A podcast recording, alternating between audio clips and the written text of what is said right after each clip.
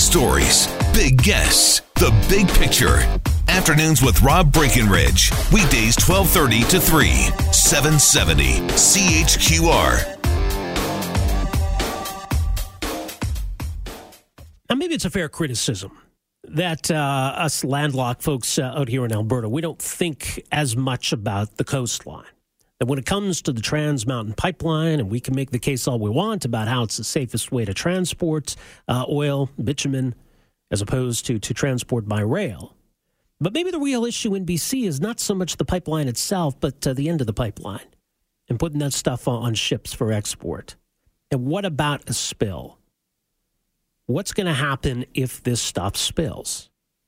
So recently, the B C government announced what they describe as additional measures to protect B C's environment from spills, to study whether we're prepared to handle a spill, how damaging it could be, what would be involved in cleaning up a spill.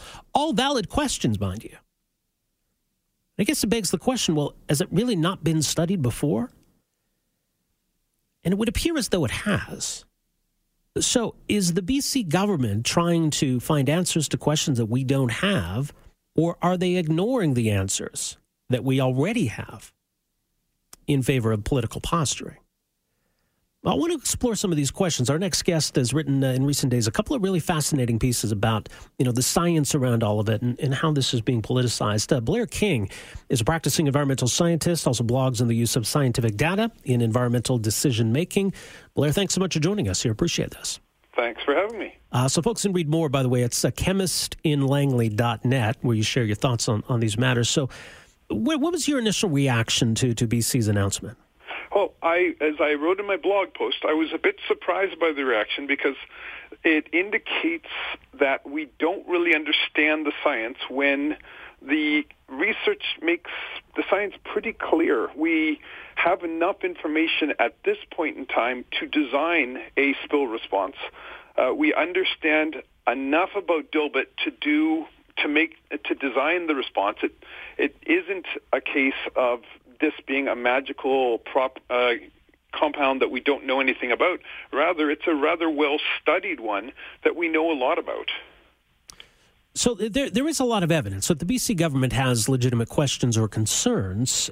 Uh, that th- this is out there. This information is out there. Yeah, and there are legitimate concerns about spills. Sure. Spills and spill response uh, are something that really have to be front and center anytime you upgrade uh, infrastructure like they're, they're planning to do with the Trans Mountain expansion. The question is, do we have the science about Dilbit and diluted bitumen, Dilbit?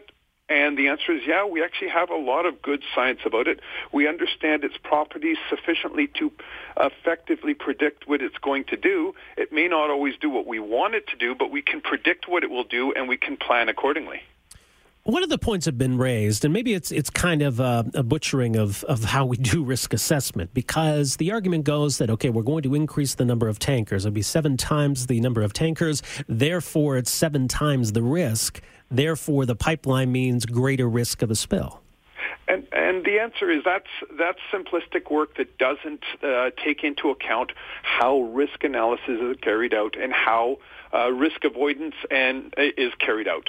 The as part of the National Energy Board process, the proponents had to go forward and do an evaluation of the risks, and then they had to come up with a risk mitigation plan, a plan to make it less risky.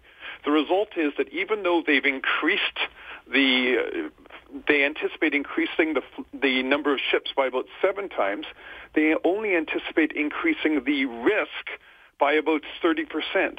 And w- while thirty percent sounds like a big number, this is thirty percent of a number near zero. They've gone from the chance of a major spill being one every about four thousand uh, years to one every about two thousand four hundred years. So uh, certainly it is an increased risk, but a bigger part, uh, uh, multiply a, uh, a, a number by a virtually non-existent number, and you end up with a virtually non-existent number. Right. Well, thirty percent is not seven hundred percent, so... Yeah. So it's important to distinguish the two. Now, here's the other thing, because we just went through this exhaustive uh, N E B process in getting this pipeline approved. Did the N E B take a look or take into consideration this issue? Well, certainly. The N E B has looked at this. They they required a whole pile of changes to the way it, the way bitumen is being transported, once again, to address the risk and to make it as safe as possible, recognizing that every activity that we do on life in world has risk. They said, how can we make this as lower risk as possible so that what in, in my world, I do risk assessment, and we talk about what's an acceptable risk. And the uh, an acceptable risk is a risk that is low enough that the likelihood of occurrence will not uh, change the way you make you make your decisions. And in this case, the the N E B had come up has come up with a, uh, an approach that has what is considered an acceptable risk. In this case, one in every about two thousand, one spill every about two thousand four hundred years. Now, part of the, the um, uh, process of getting this pipeline approved is uh, an additional commitment from the federal government for, I think it's one point five billion dollars in, to, to help prepare for possible spill response? Absolutely. And spill response right now on the West Coast, our spill response is inadequate. As anyone who's seen, listened to the news in the last six months, as we have had two major events happen, uh, we do not have the spill response capabilities on the coast here because the up till recently, uh, well, up till now, it has been a a user pay system where the only people who pay for it are the ship owners and the ship. Uh, rather than acknowledging that everyone benefits from spill response, and therefore the government should also be chipping in to try and make it better. We don't ask only certain drivers to pay for the roads. We say the roads provide a benefit for everyone. Therefore, we should probably invest in roads. The minute the government has chosen not to invest in spill technology uh, or spill response equipment, and, and now are saying, well, we don't have good enough spill response.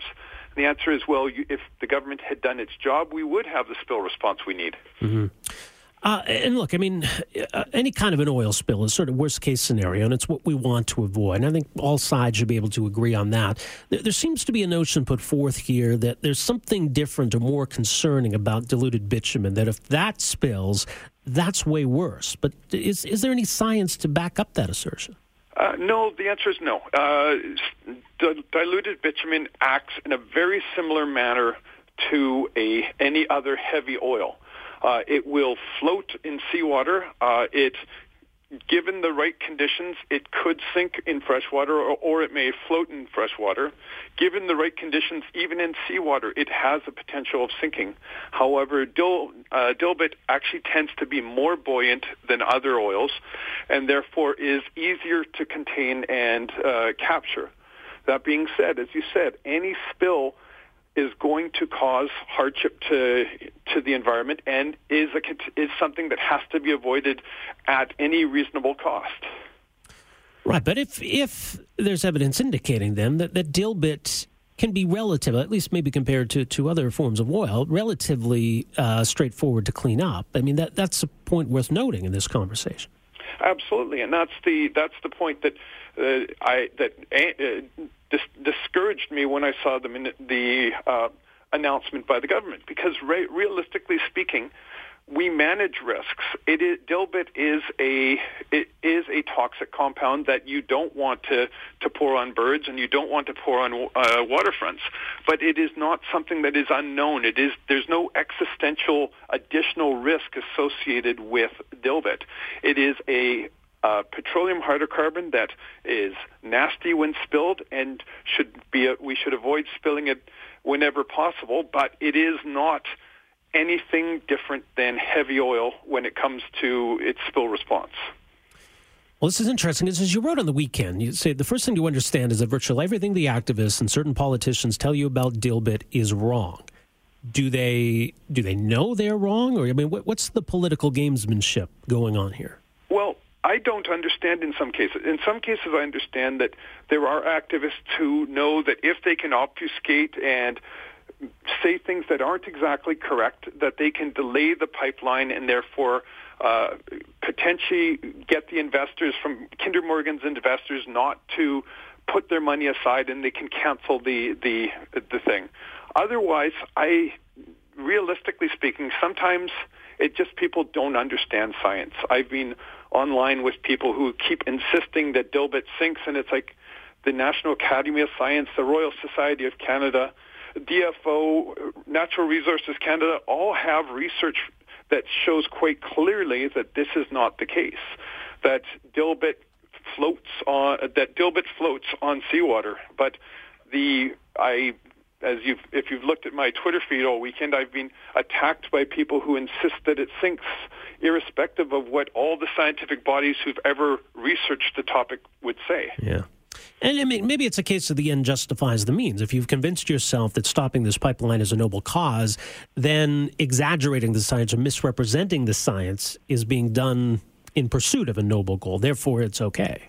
Yeah, and that there is a whole a concept of no, uh, noble goal in the environmental world. And but as someone who cares about decisions and how decisions are made and optimizing or reducing risk, I can't can't sit by and let people just say that, because realistically speaking, the we live in a world where we use oil, mm-hmm. and we have to transport it. And if we choose not to transport it by the safest manner, then we're going to use a less safe manner to transport it, and that puts a greater risk on the environment. And I really can't fathom why a true environmentalist would say, I prefer that we do something that is more likely to cause harm to human health and the environment because it's be- because it's better from my point of view. The only people I could see doing that are mercenaries or others who just don't care.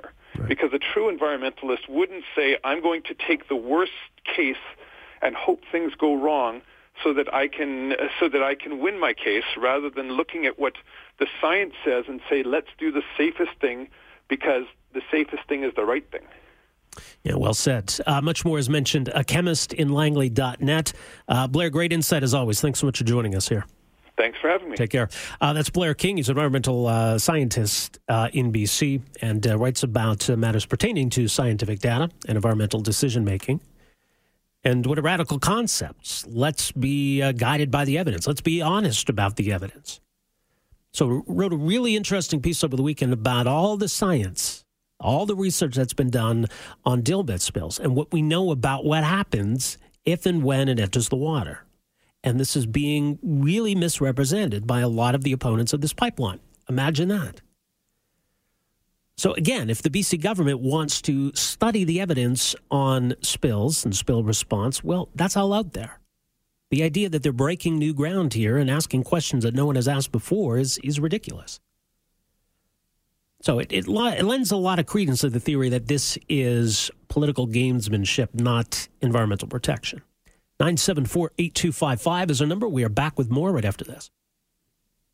Afternoons with Rob Breakenridge, starting at twelve thirty on News Talk seven seventy Calgary.